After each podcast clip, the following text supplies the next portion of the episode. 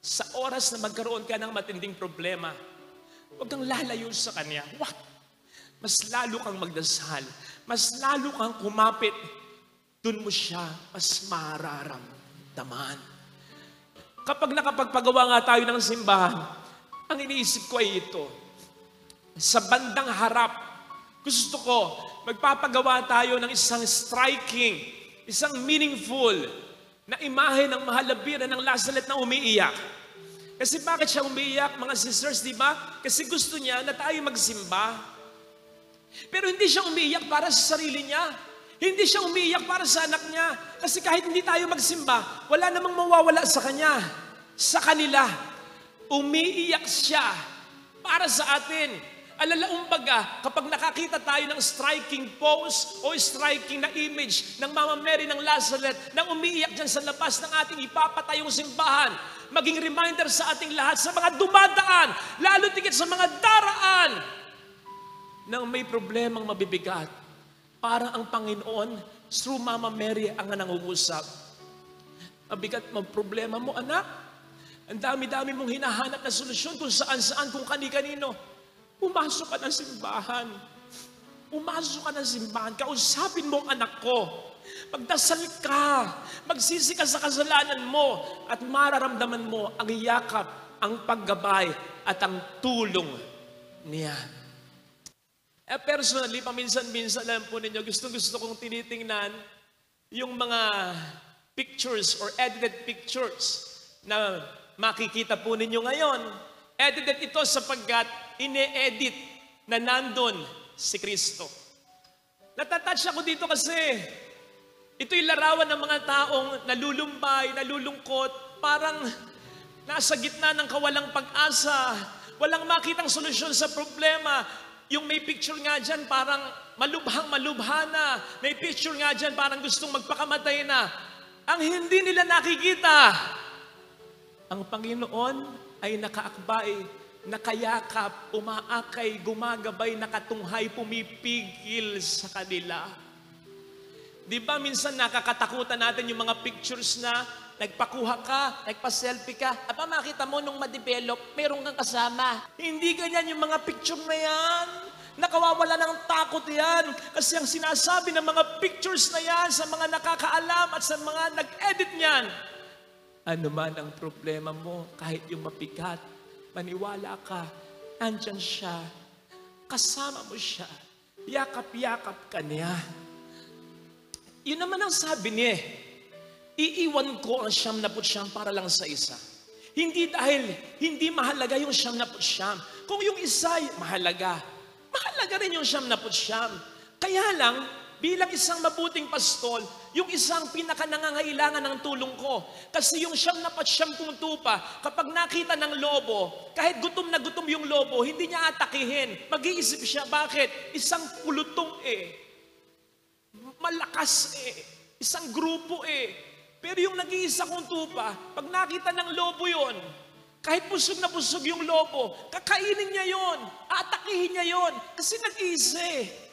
Kapatid, tayong lahat ay mga tupa dito ng Diyos. Pero kung ikaw ang may pinakamabigat na problema ngayon sa asawa mo, ikaw yung nag-iisang tupa na yon.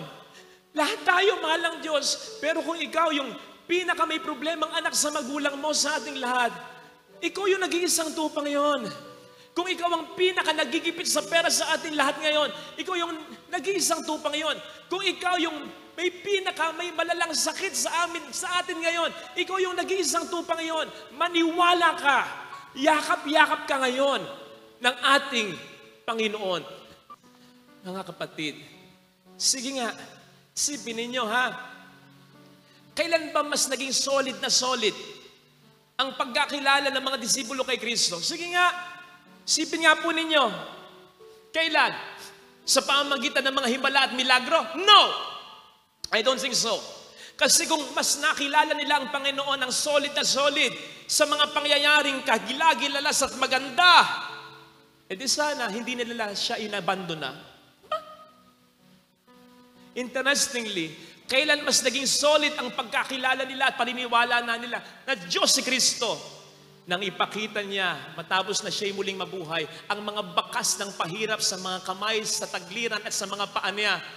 Ironically, nang makita yon ni Tomas, ang kanyang overall sentimiento, sentimiento ng mga disipulo, My Lord, my God, bakas ng sugat, naisip, My Lord and my God. Kailan na sabi ng senturyon, tunay nga, ito ang anak ng Diyos. Habang si Jesus ay nakapayupay sa krus, kailan na sabi ng magnanakaw, alalahanin mo ko kapag nagahari ka na. Kailan?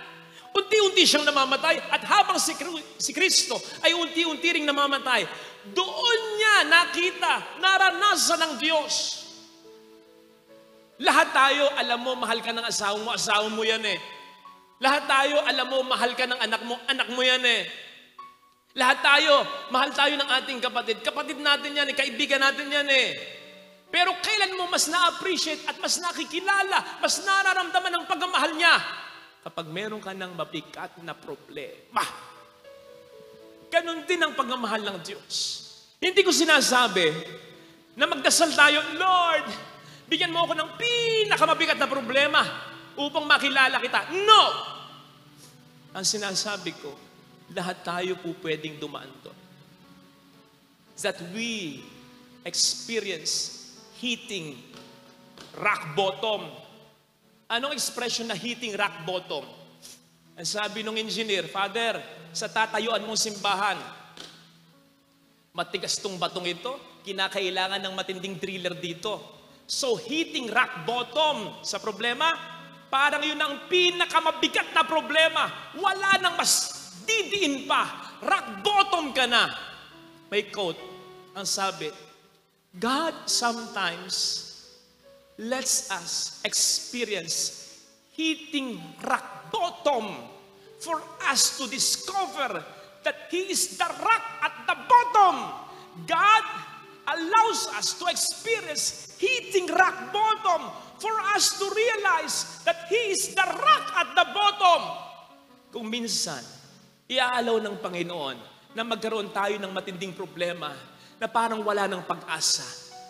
Doon natin siya kasi mas mararamdaman ng kanyang kapangyarihan at pagmamahal. Doon natin siya mas ma-appreciate at makikilala. Kapatid, sa oras na magkaroon ka ng matinding problema, huwag kang lalayo sa Kanya. What? Mas lalo kang magdasal. Mas lalo kang kumapit. Doon mo siya mas mararamdaman. Walang hindi kakayaning puntahan ng Diyos habang tayo nabubuhay sa mundong ito. Kung papaano ang nanay mo kahit nasaan ka pupuntahan ka, hindi, walang hindi kakayaning puntahan ng Diyos habang tayo nabubuhay. Upang tayo ay kanyang samahan at tulungan. Paniwalaan mo yan at iyong mararamdaman.